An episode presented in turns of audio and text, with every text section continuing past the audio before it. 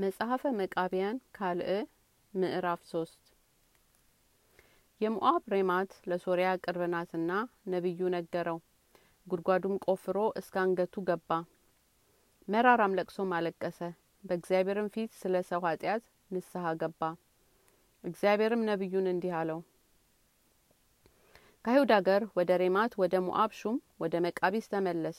እግዚአብሔርም እንዲህ ይላል በለው በኃይሌ ጽናትና በሰራዊቱ ቅድስቲቱን ከተማ አጠፋኋት እንዳትል ከተማዬን ታጠፋ ዘንድ ያንተ ፈጣሪ እኔ እግዚአብሔር በፍቃዴ ላኩህ እንጂ ይህንን ነገር ያደረግከው አንተ አይደለህም። በስስቷ ሁሉ በክዳቷና በሴሰኝነቷ አሳዝናኛለችና እኔም ቸል ብዬ በአንተ እጅ አሳልፌ ሰጠኋት። አንገትህን ስለ ከተማይቱንም በእጄ ብርታት ከበብኳት ስለምትል ስለ አንተ አይደለም። አሁንም ስለ ወለድሃቸው ልጆች እግዚአብሔር ኃጢአትህን ይቅር አለህ። አሁንም በፍጹም ልቦና ጨክነህ ንስሐ ግባ። የሚጠራጠሩ ሰዎች ንስሐ ለመግባት አይጨክኑምና ተጠራጣሪ አትሁን። ነገር ግን በፍጹም ልቦናቸውን ንስሐ የሚገቡ ስለ ክፋታቸውም ንስሐ በገቡበት ሁሉ ወደ ጥማትና ወደ ኃጢአት የማይመለሱ ሰዎች ብፁዓን ናቸው። በለቅሶና በሐዘን በብዙ ልመናና በስግደትም ወደ ፈጣሪያቸው ወደ እግዚአብሔር ለመመለስ የሚጨክኑ ብፁዓን ናቸው። ንስሐ የገቡትን ከስህተታቸው በኋላ ንስሐ የገባችሁ እናንተ የኔ ናችሁ ብሏችኋልና። ትዕቢተኛውን ከሳተ በኋላ በንስሐ ወደ እርሱ በተመለሰ ጊዜ ስለ ፍርሃትና ስለ ድንጋጤ ኃጢአትህን ይቅር እልሃለሁ አለው። የአባትህን ኃጢአትም በልጅ ላይ እስከ ሶስተኛና እስከ አራተኛው ትውልድ የሚመጣ ለሚወደኝ ሕጌንም ለሚጠብቅ ግን ለእነርሱ እስከ ሺህ ትውልድ ድረስ ምሕረትን የማደርግ ፈጣሪ እግዚአብሔር እኔ ነኝና። አሁንም ስለ ወለድኸው ስለ እነዚያ ልጆች ከአንተ ጋር ያለው ቃል ኪዳኔን እጠብቃለሁ፣ ስለ ሰራኸው ኃጢአትም ያደረግከውን ንስሐ እቀበላለሁ ይላል ሁሉን የሚችል የእስራኤል ቅዱስ እግዚአብሔር።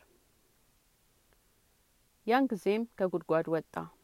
እኔ እግዚአብሔርን አሳዝኘዋለሁና የወደድኸውን አድርገኝ እንጂ ካንተ እንዳልለይ እግዚአብሔር እንዲህና እንዲህ ያርገኝ ብሎ ለነቢዩ ሰገደ። ለእኛ ሕግ የለንምና እንደ አባቶች በትእዛዝ አልሄድሁም። የአባቶቻችንንም እንዳስተማሩን ጣዖት እንደምናመልክ አንተ ታውቃለህ። እኔ በኃጢአቴ በልቦናዬ ትዕቢት የሄድኩ በአንገቴ ደንዳናነትም ፈጣሪዬን ያሳዘንኩ ኃጢአተኛ ነኝና እስካሁንም ድረስ የእግዚአብሔርን ነቢያት ቃል አልሰማሁም ነበረ። ባዘዘኝም በሕጉና በትእዛዙ አልኖርሁም።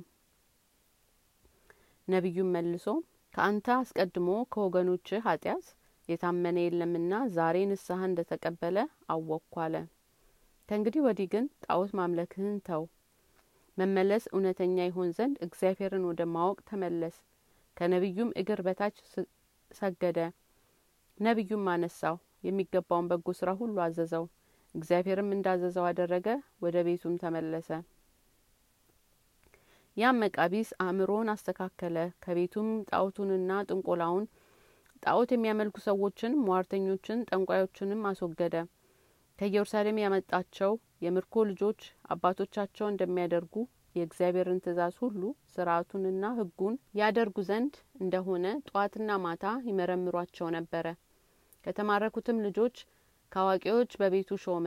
ዳግመኛም የእስራኤል ልጆች የሚያደርጉትን የእግዚአብሔርን ሕግ ያስተምሯቸው ዘንድ ወደ መኝታቸው የሚገቡ ታናናሽ ቅምጥል ልጆችን የሚጠብቁ አዋቂዎችንም ከታናናሾች ሾመ። ስርዓቱንና ሕጉን አምልኮቱንና ፍርዱን ሞዓባውያን የሚያደርጉትን ስርዓት ሁሉ ከምርኮ ልጆች ይሰማ ነበር። መስጊዳቸውን፣ ጥንቆላቸውንና ጣዖቶቻቸውን ጠዋትና ማታ ከሰቡት ፍየሎች፣ ጠቦቶች፣ ከበጎች መንጋዎች ለጣዖቶች የሚሰዉትን መስዋዕት ወይንም ያጠፋ ነበረ።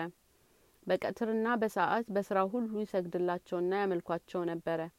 ይለምኗቸውና ይተማመኗቸውም ነበረ። እንዲሁም ከመንገድ በተመለሰ ጊዜ ይለምኗቸው ነበረ። የጣዖቱ ካህናቱም በነገር ሁሉ ፈቃዳቸውን ያደርግ ነበር።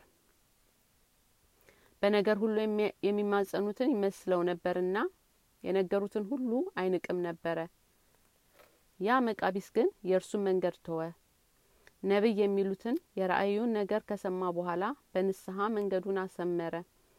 በዚያም ወራት ወገኖቹን ሁሉ ከእስራኤል ልጆች ይልቅ መንገዳቸውን አሰመሩ የእስራኤል ልጆች አንድ ጊዜ ያሳዘኑት ነበርና በቀሰፋቸውም ጊዜ አውቀው ወደ እግዚአብሔር ይጮሁ ነበርና መከራ በሚጸኑባቸው በአህዛብ እጅ ተይዘው እንደ ተዋረዱ ወደ እርሱም እንደ ጮሁ በሰማ ጊዜ የአባቶቻቸውን መሀላ አስቦ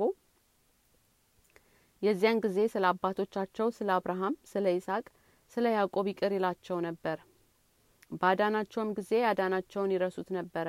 ጣዖታቱን ወደ ማምለክ ይመለሱ ነበረ። የዛን ጊዜም በመከራ የሚያሰቃዩቸው አህዛብን ያስነሱባቸውም ነበረ። ባሰቃዩቸውምና ባሳዘኗቸውም ጊዜ ወደ እግዚአብሔር ይጮሁ ነበረ የዛን ጊዜም ራርቶ ይቅር ይላቸው ነበረ። የእጁ ፍጥረት ስለሆኑ ይወዳቸውም ነበርና።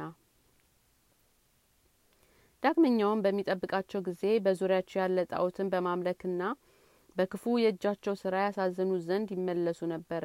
እርሱ ግን የልፍስና የሞኦባያን የሜዳውያን የሶሪያን የግብጽንም ህዝብ ያስነሳባቸው ነበረ።